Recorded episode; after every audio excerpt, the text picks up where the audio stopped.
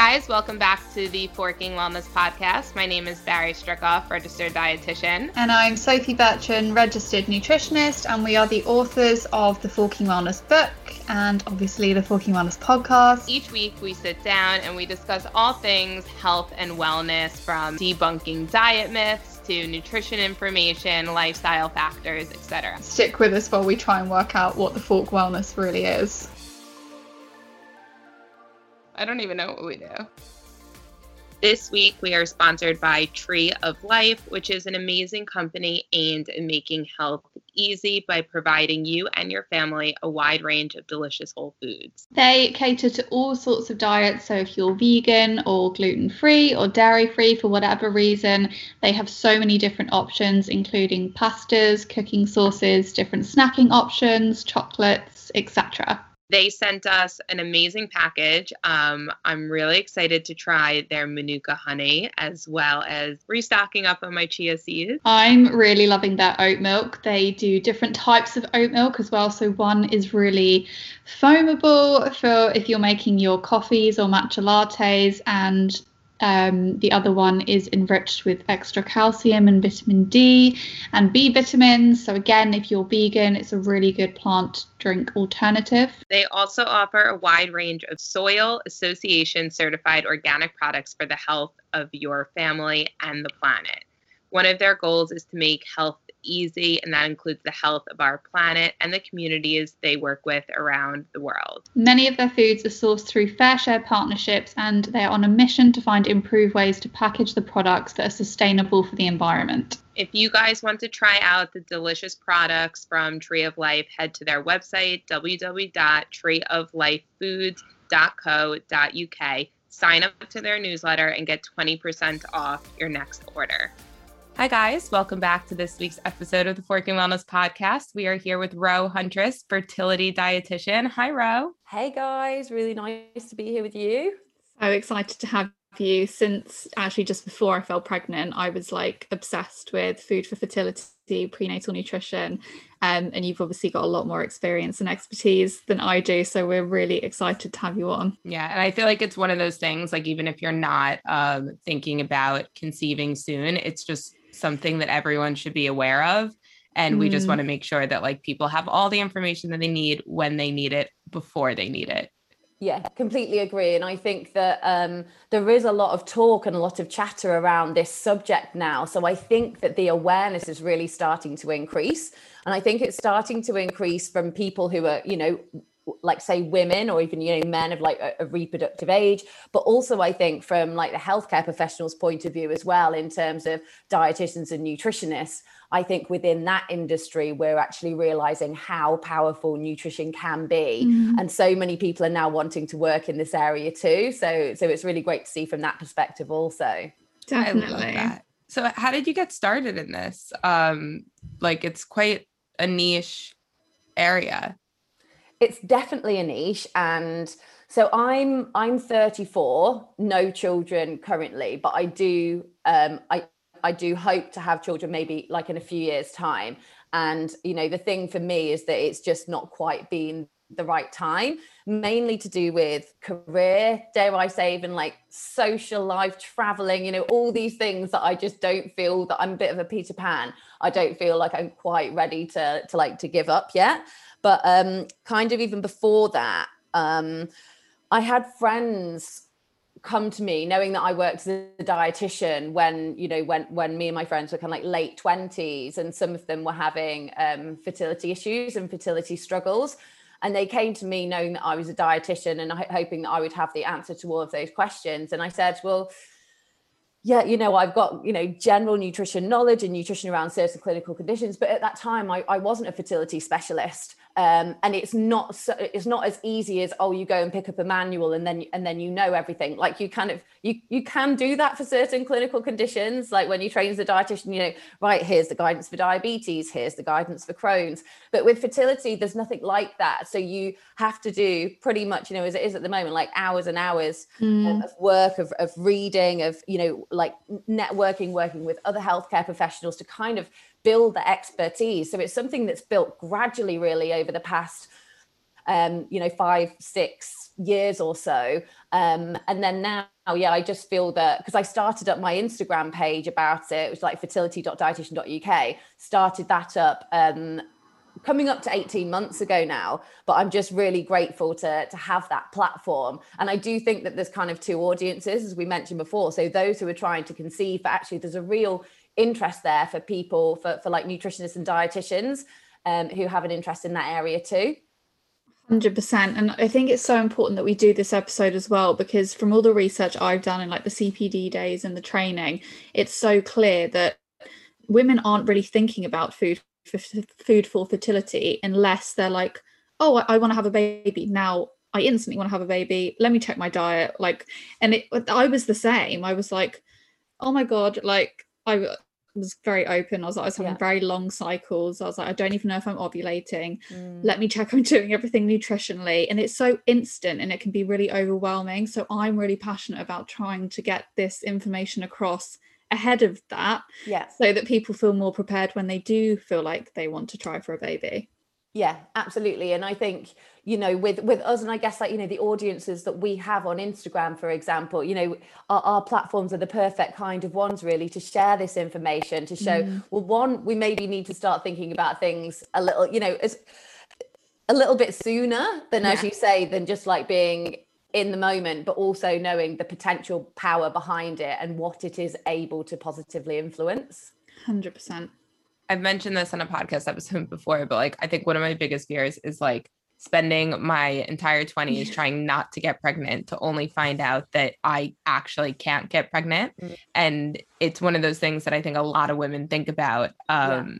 But it's like I've never actually done anything about it, if that makes sense. Like I've come off my birth control and stuff and just started tracking my regular cycle. But like I've never actually taken the time to like do anything more but I'm aware of it. But it's conversations like these that I think a lot of people will be able to, I think, will be in a similar situation.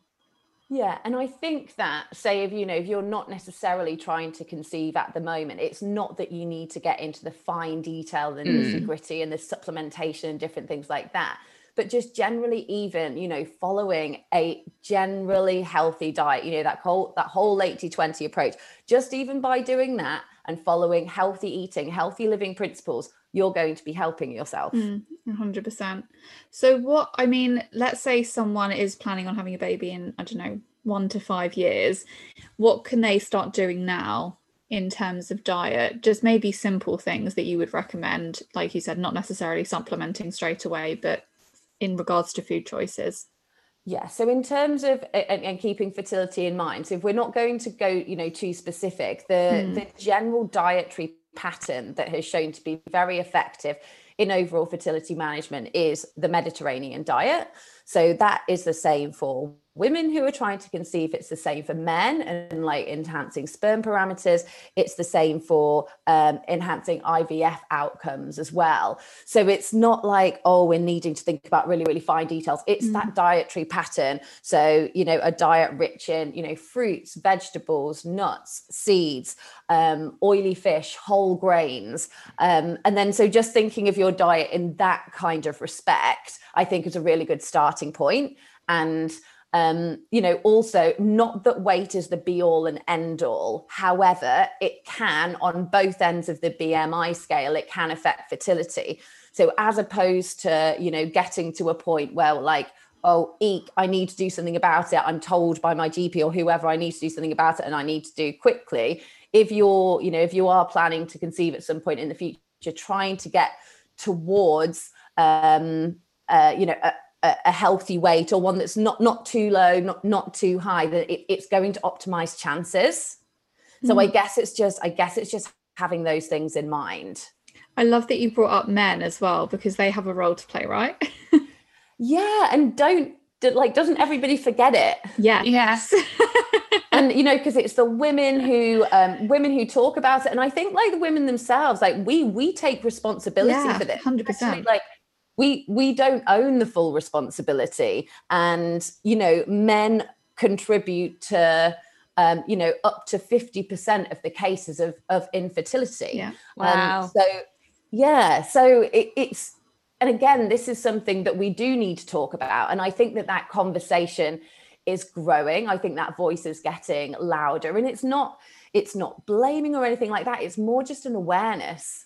And the yeah. fact that we we know that we can do things to to support, you know, both sides of that coin. Am I right in thinking as well that the men's sperm in terms of its quality is like a 90 day turnover?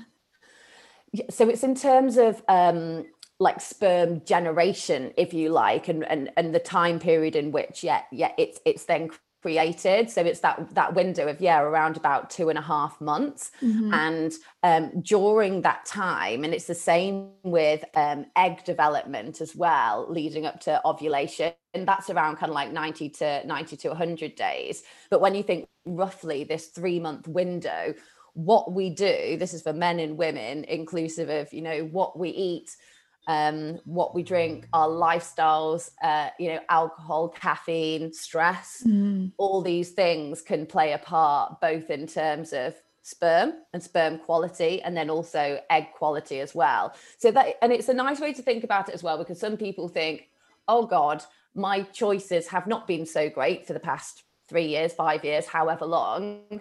But that you know that's not the be all and end all and we do actually have this really important and influential window of opportunity, both in men and women, um, you know, where we can try and do everything as best as we can mm-hmm. to optimize the quality of both uh, both our egg and then sperm too.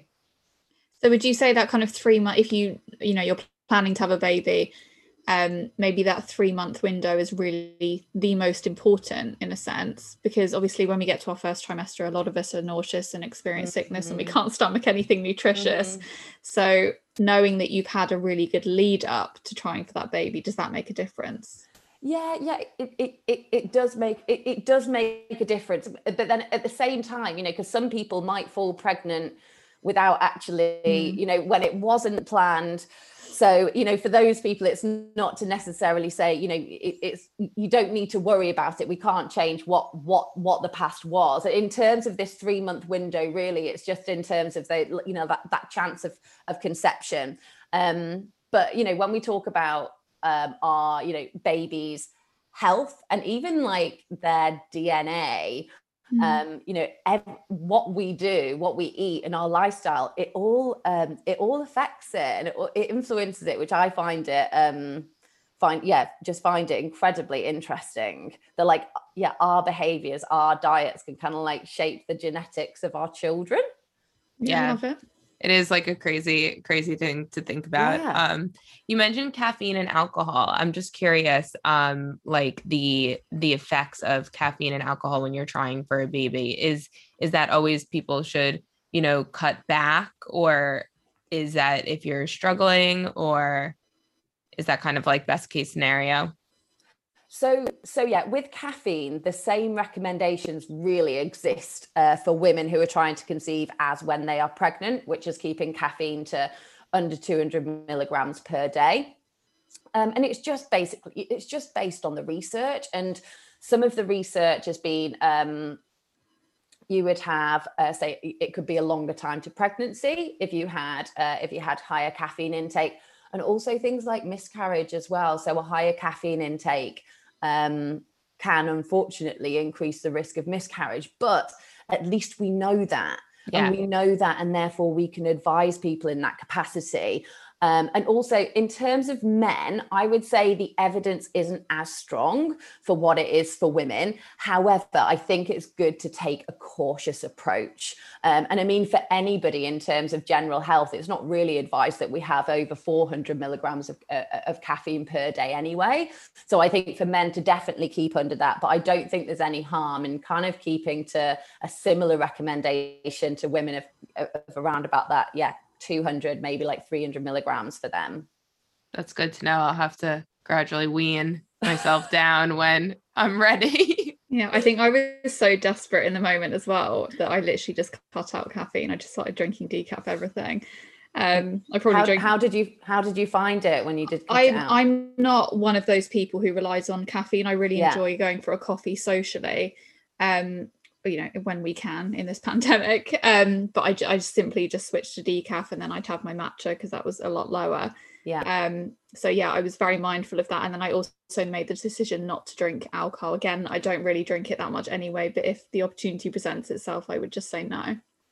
Yeah. And I mean, alcohol is a really, really challenging one because um you know it's it's a part of you know in the Life. western world in Yeah. the uk you know it plays a part in a lot of people's Yeah. lives right doesn't it so um but th- when it comes to fertility the the evidence is to try to abstain Mm. um, for best outcomes. And there seems to be kind of a, like a dose dependent response.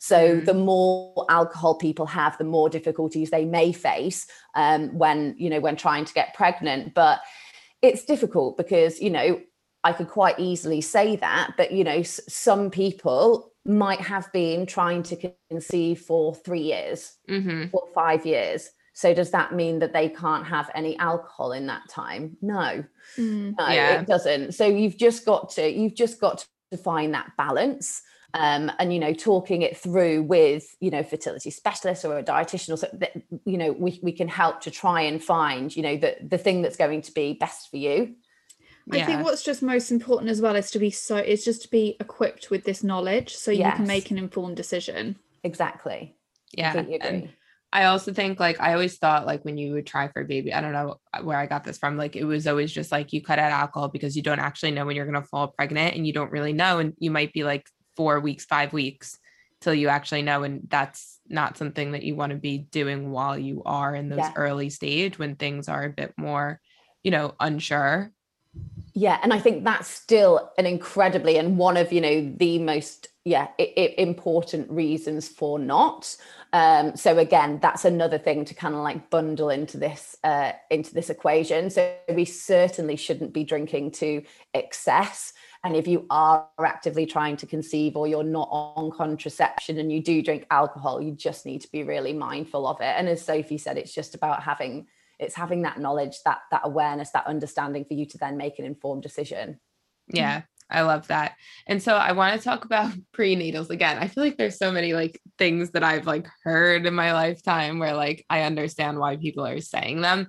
Like I understand the science, but like it's funny when you reflect back when you like heard this when you were like 12 and like it's really stuck with you. But like um I remember one of my girlfriends when I was younger, like she really struggled with her hair and nails Mm. and someone told her to go a prenatal because you know th- when she went on a prenatal that like her hair and nails improved and she's like no i don't want to like get pregnant. And it was just interesting that the, the people think if you go in a prenatal it'll increase your risk of pregnancy but like is that because you know they were not taking the right nutrients before? So if you were trying to get pregnant you'd be more likely to get pregnant do you know what i'm trying to say? So it was always yeah like so so just a weird does thing. the does the prenatal does it enhance like chances of conception yeah that's yeah that was like the the Yeah. myth growing up Well, the thing is, so yeah, because people think, oh yeah, we're taking a prenatal um, to basically ensure that your baby, you have the the, the, the, the kind of like the optimal amount of and type of nutrients for for the for the health of your baby. But no, it it, it does actually play a part in fertility as well.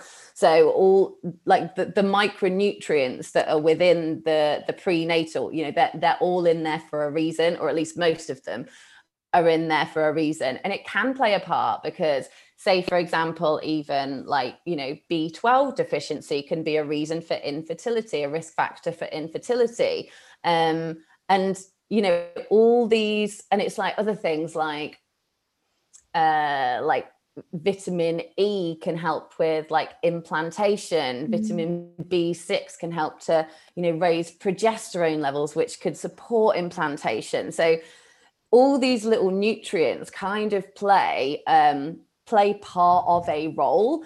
And like fertility like it's it's quite there's quite a few different steps to the process of Mm. actually then getting the you know the result of of having a baby. So it's it's very fascinating and it's very intricate. And actually you know having worked as a dietitian and mainly working in uh, areas such as weight management and diabetes of course we focused on the quality of the diet but really where we looked were kind of macronutrients calories um, and now working in fertility the the focus is much more on the micronutrients Mm. obviously taking the macronutrients into consideration but it's it's it's cool for me as well because I I've now started you know exploring nutrition and it's you know that nutritional therapy in a whole new light. Mm. Yeah, and should males be taking preconception supplements? I I'm not hundred percent sure because I the evidence seems to be stronger for women taking yeah. a prenatal than men. And where the evidence seems to lie with men is like higher dose antioxidant supplementation. Yeah.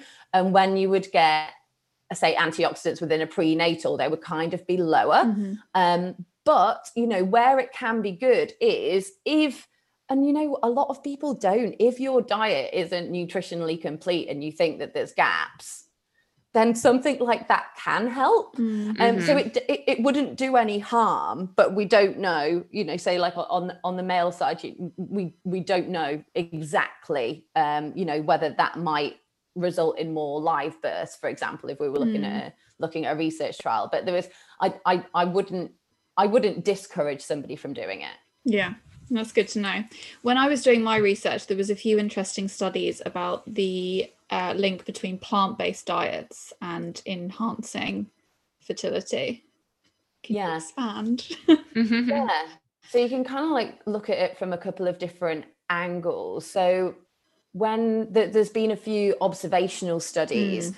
um, and looking at diet quality and then looking at outcomes and kind of comparing different diets and then seeing what what what outcomes came out of what diet if you like um, and and yeah the, the, there were a couple of um, points about plant-based diets they say for example um, plant-based protein. Yeah, that's so, exactly what I found. Yeah. Yeah. So research to date has suggested that, and it doesn't need to be an exclusive plant-based diet, yeah. but it showed that um, having more plant-based protein supported ovulation um, in in women. So that's that is some of the guidance you know mm. that, that, that we give people to we're not we're not saying that people need to go vegan or plant-based but to try and include some plant-based days and certainly some plant-based protein similarly in terms of fats as well because saturated fat we get more from say our animal products unsaturated unsaturated we get more from kind of like plant-based also you, you know your oily fish as well but mm. um and unsaturated fats tend to tend to produce better outcomes. So we do kind of look at that plant-based shift and we do try and, you know, influence that to, to our clients.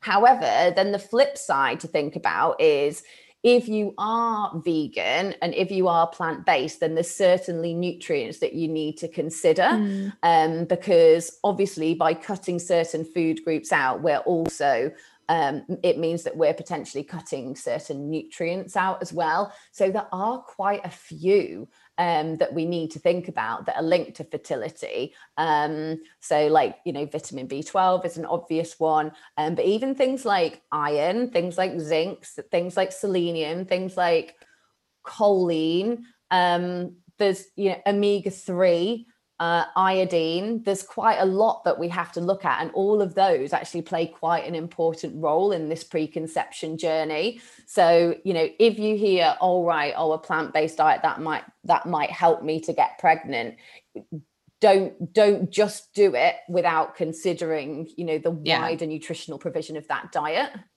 Yeah, hundred percent. What's your take on choline? Because I find it so interesting that such an important micronutrient mm. in pregnancy, but it's very rarely found in a prenatal.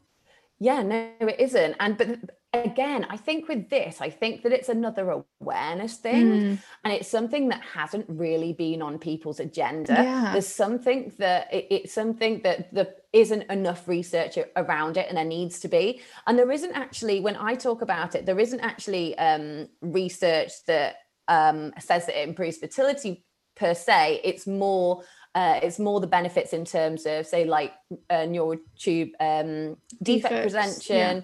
and uh, uh, and I suppose like the, the health of the the health of the baby. You know, like post conception, but I still talk about it because it because it, it, it's just it's really important. Yeah. it's really important. And i yeah i just think it's great now that that conversation is happening and it's a nutrient now that kind of people are they are familiar with and they are starting to hear about it. So we just need to yeah keep that conversation going. But you are right in that it's not found in in many prenatals. Um it is in a couple. Um but yeah that's why you know as, as dietitians as nutritionists we need to discuss these kind of things with our clients and would you recommend taking a choline supplement alongside a prenatal or if you are plant-based, for instance? Uh, yeah. Okay. I think again that that was just something I only found out through my yeah. own research, and I, I yeah. do think we are talking about it more, but not enough people know that. Yeah. No, I agree. That's so interesting, especially when you mentioned neural tube defects. Like I, I haven't studied prenatal nutrition because it's just not something that I've been interested to do continuing education on. Um, and we were always taught like folate, folic acid, etc. But like I was never taught anything about choline, like in my training. Mm. No. Well, no, nobody was really, and then it's, know, you know, it's crazy. Me and Sophie are kind of like buried in all these research studies, yeah. and then we're like, oh, oh, actually, this is quite important. Yeah. Um, but yeah, it's kind of like bundled with with folate, and those two kind of play a a, a very important role. Mm. That's so interesting. There's also research that I found saying that full fat dairy versus non fat dairy is more optimal when trying to conceive.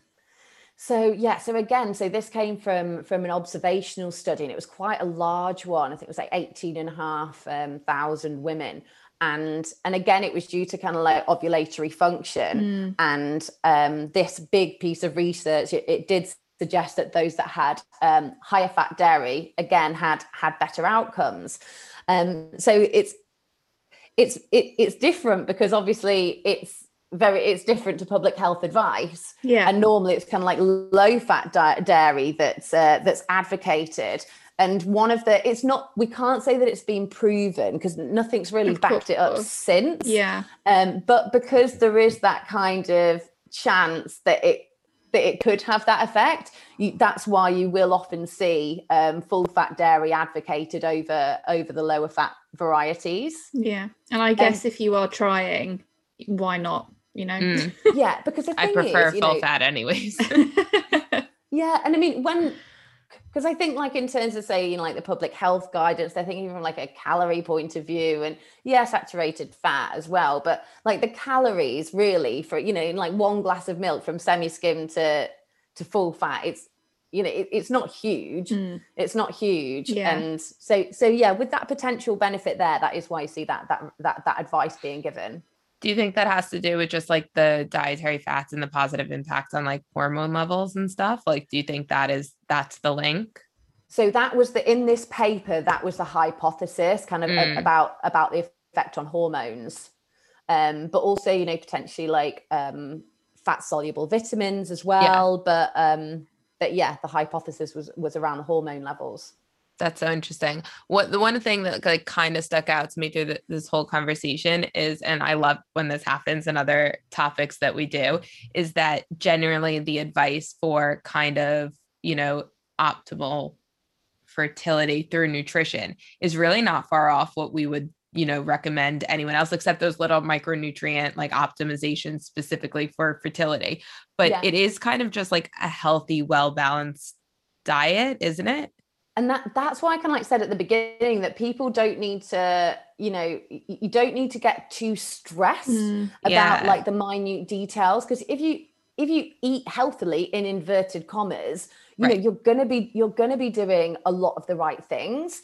One one thing that um, I have noticed in in the literature as well, and it is um, you know it's in line with the Mediterranean diet as well, because the total carbohydrate intake in a Mediterranean diet is slightly lower than what kind of like you know UK public health guidance is. It's kind of like you know 40% carbs instead of 50% carbs, roughly. But you know, some researchers said that a higher glycemic load um, can have poorer fertility outcomes. So, like a glycemic load for the listeners, if if people aren't aware, is um, when you have uh, it's kind of encompasses both the to- both the quantity of carbohydrate and also the glycemic index. If you've got high glycemic load, it's often um, like a, a, higher total amount of carbohydrate and, and, higher glycemic index. So we want to go for kind of like a lower um, a lower glycemic load all in all so that that's kind of like an additional thing to to bear in mind and especially so for people with pcos mm. yeah and i just thinking like i know for i did a i did some further research on like um type 1 diabetics and um their cycle and type 1 diabetics have more regular cycles and it's due to insulin and progesterone and there's kind of that link there so it does not surprise me that there that is also seen in pregnancy as yeah. well yeah no it's fascinating I love being something, able to like make those links. Mm. Yeah, it's it is really interesting. And something that pops up in the research quite often as well is folate versus folic acid. Mm because is that, that's something you can talk about. Because again when i was researching it, it was kind of like well some people don't have the same bioavailability but it's like how do we know? Like should we be taking should we all be taking folate or folic acid version? So when you say folate do you mean like methylated folate yeah like sorry. yeah. form? yeah. Mm-hmm. so when we when we consume um, so this is all all what we're talking about here is vitamin b9 mm. so when we consume vitamin b9 from food it's it's in the form of folate. Um, and then the supplement version the kind of like synthetic version is is folic acid and that's kind of like you know in in, in the guidance as to what we should have 400 milligram most people uh, 400 micrograms of um of, of, of folic acid now there is another because basically with folic acid it needs to be um it's not in its active form mm. So it needs to go through a process to then be available in in that form. So it's then being so it's then able to the body is then able to use it. So there is another supplement which is methylated folate, and that's basically that is in the active form. Um, and as you were saying before, Sophie, some people have uh, like a, a, a, genetic variant that doesn't allow them to uh, transform, if you like, the uh, folic acid into methylfolate. So this is why we see quite a few people, um, quite a few people go for the methylated version because there's there's links. I don't want to kind of like scaremonger or or, mm. or anything, mm. so I don't want to go into it in too much detail without fully explaining it, but it can lead to fertility issues in some people if they have low folate levels because they're not able to convert into the right form. And also, um, it has been linked to miscarriage as well. So if people aren't able to convert it, um, mm. yeah, it can lead to issues. So what what we're seeing um, more and more of now is is uh, a lot of prenatal supplements. They now contain meth- uh, methylfolate mm. instead of folic acid. The only issue with this is, and again, this is all about transparency, is the research um, talks about folic acid and neural tube defect prevention, and mm. it doesn't talk about methylated folate because we just don't have that data. However, in theory, it's just having a high level of folate in the blood, really, um, you know, that, that prevents the neural tube defect. So on paper, in theory, it should be absolutely fine, but we still need to kind of uh, be transparent when we are giving that advice.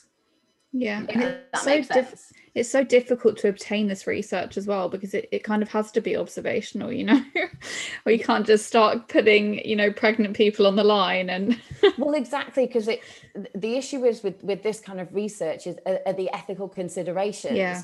So it would be very difficult to get a study like that through an ethical board mm. to say, oh yeah, let's give something that you know not that it would but you know if, if, it's going to put a baby at risk yeah. or there's a potential for it then it's just not likely that we'll have it. However you know having worked in this industry for you know for, for however long i've never come across any issues with anybody using methylfolate.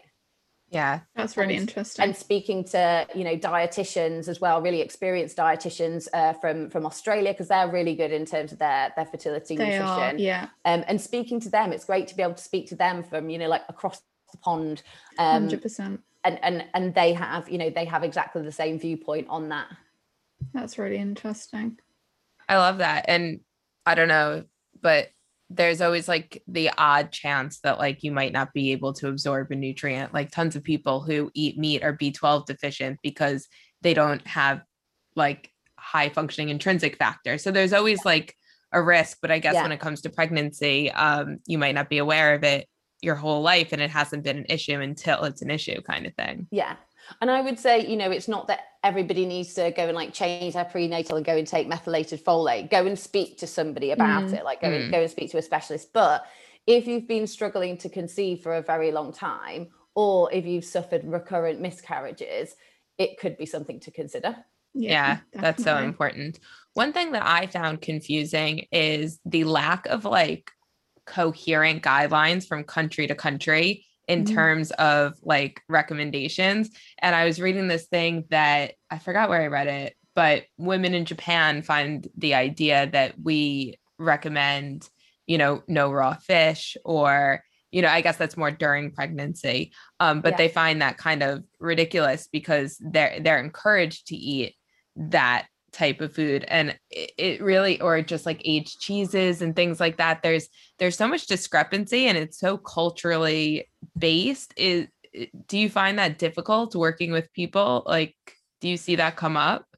Yeah, I, I think the majority of my clients really are in the UK, so I I don't see that so much. But yeah, it, it, I mean it's it's pretty wild, isn't it? Yeah, that, that people in in Japan uh, are kind of advised that way. But it, th- that that's very much a part of their lifestyle. So culture ju- yeah exactly. So you just wonder whether you know their their ability to consume these kind of foods, whether there there's some kind of like either genetic predisposition or something in terms of like their you know gut microbiome or yeah. you know something that enables them to do it. Because it's certainly just because they do it in japan it's certainly not going to be something that i would advocate to to my Yeah. clients. But it's really interesting though. It is. And even when you said like full folic acid like i think you said 400 micrograms and i'm pretty sure for prenatal in america it's 600 Yeah, it is. And then So I think it- in Australia it's 800. Am I right? Yeah, I so it's- yeah. it's like we all have the same research studies yet we all come to a different number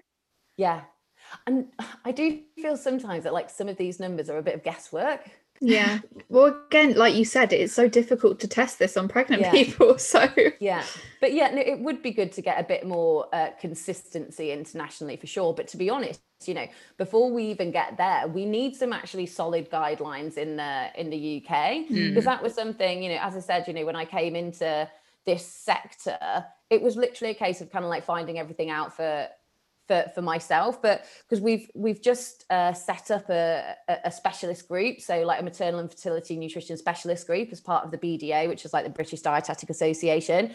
And um, what what we've done as part of that is created like some fact sheets um, they're designed for healthcare professionals to support their patients um, but like we've created one on uh, female fertility um, and one on male fer- fertility as well and we feel that this is like it's a good starting point Mm. um, in terms of just trying to just offer guidance, you know, so that we can um, we can ensure that, that that practice is safe whilst optimizing outcomes for for our patients. So I'm really excited by that step, but you know, I hope that we can take it further and then actually um, produce these into international guidelines, and then who knows, there may be some kind of like international collaborations.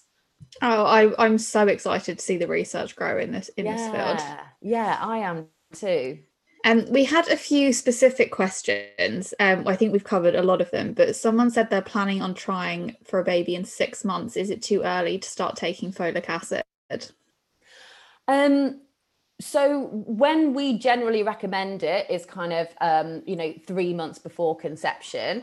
Um, but taking it that little bit earlier, it's it's not going it's not going to do any harm. Mm. So if you know for, for whatever reason, if you're wanting to take it before, it might it might not give any sort of like additional benefits, but it's but it's not it's not likely to do any harm.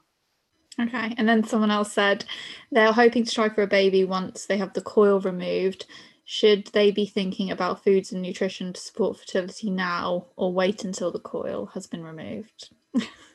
So yeah, I think it's just always good to if, if we know that we're that we're planning to co- conceive at some point, it, it's Mm. good to start thinking about um, diet and lifestyle. But you can do that in a gentle way, you know, like Yeah, as we've been 100%. discussing already, just with that general, you know, like Mediterranean style diet, not too high in like saturated fats and your sugars and you know, a- a- and other things like that. And then when you are that little bit further down the line, that's when you can start to think about the, the more intricate details. yeah, Yeah. and maybe like taking that time to also just like practice more like stress like Mhm. um stress relief things and like exercise and things i know we didn't touch on exercise and fertility and we probably um could in another episode but um like i guess maybe also like if you're planning to t- like i would take that time also to like just think about like your your general wellness and then Mm. like you said like optimize when you get the coil Yeah. taken out Yeah, definitely. Awesome. Well, thank you so much, Bari. Is there anything else you want to? no i've learned cover? so like i'm not and I feel like it's important for me to be like, yeah, I'm a dietitian, but like I don't know everything and like we can't be specialists in everything. And I think Yeah. it's so important. Like I'm holding my hands up. Like I learned so much because it's not an area of research that I've Mm. really dug into. So I really appreciate like you coming on the podcast and like not only educating the listeners, but like really educating me. Like even as another dietitian, I just love that we can always learn from each other and just grow in different specialties. And I think it's so important. Yeah, that's amazing to hear. Yeah, thank you. But yeah, I I, I- completely I completely agree, and I think. I, I think it, you know it's great that if, if you do go into a specific area because yeah I, I'm not a specialist in say like eating disorders and you know and, and things like that there's just other things um but I, I love listening and like learning from from other colleagues too Mhm. and I think that when we do niche down and we and we do specialize our clients get so much more out of it as well uh, instead of knowing um you know A little bit of everything. exactly then to you know be, be be an expert in you know in certain areas you know it's yeah it just works so well for your clients too Yeah, definitely. Well, Ro has an incredibly resourceful uh, Instagram page. I think you mentioned it, but if you just tell everyone again where we can find you. ah yes so um yeah so my fertility instagram it's at fertility.dietitian.uk um, and I do have a more kind of general page as uh, me as a me as a dietitian and kind of like the different things that I do, and that's at dietitian Ro. Awesome. We'll put those in the show notes. Thank you so much for coming on the podcast. Um, and we hope you have a great week. Thanks, guys. Bye. Bye. Thank you guys so much for listening to this week's episode of the Forking Wellness Podcast. As always, please rate, review, and subscribe. And share with your friends if you love this episode. It really does help us get seen in the chart. You can now also order our Forking Wellness book anywhere books are sold. Order it on Amazon Prime for next day delivery. and Barnes and Noble in America. And if you love the book, we would so appreciate a review on Amazon. We absolutely love hearing your feedback and we really hope you enjoy it. We'll speak to you guys next week. Bye.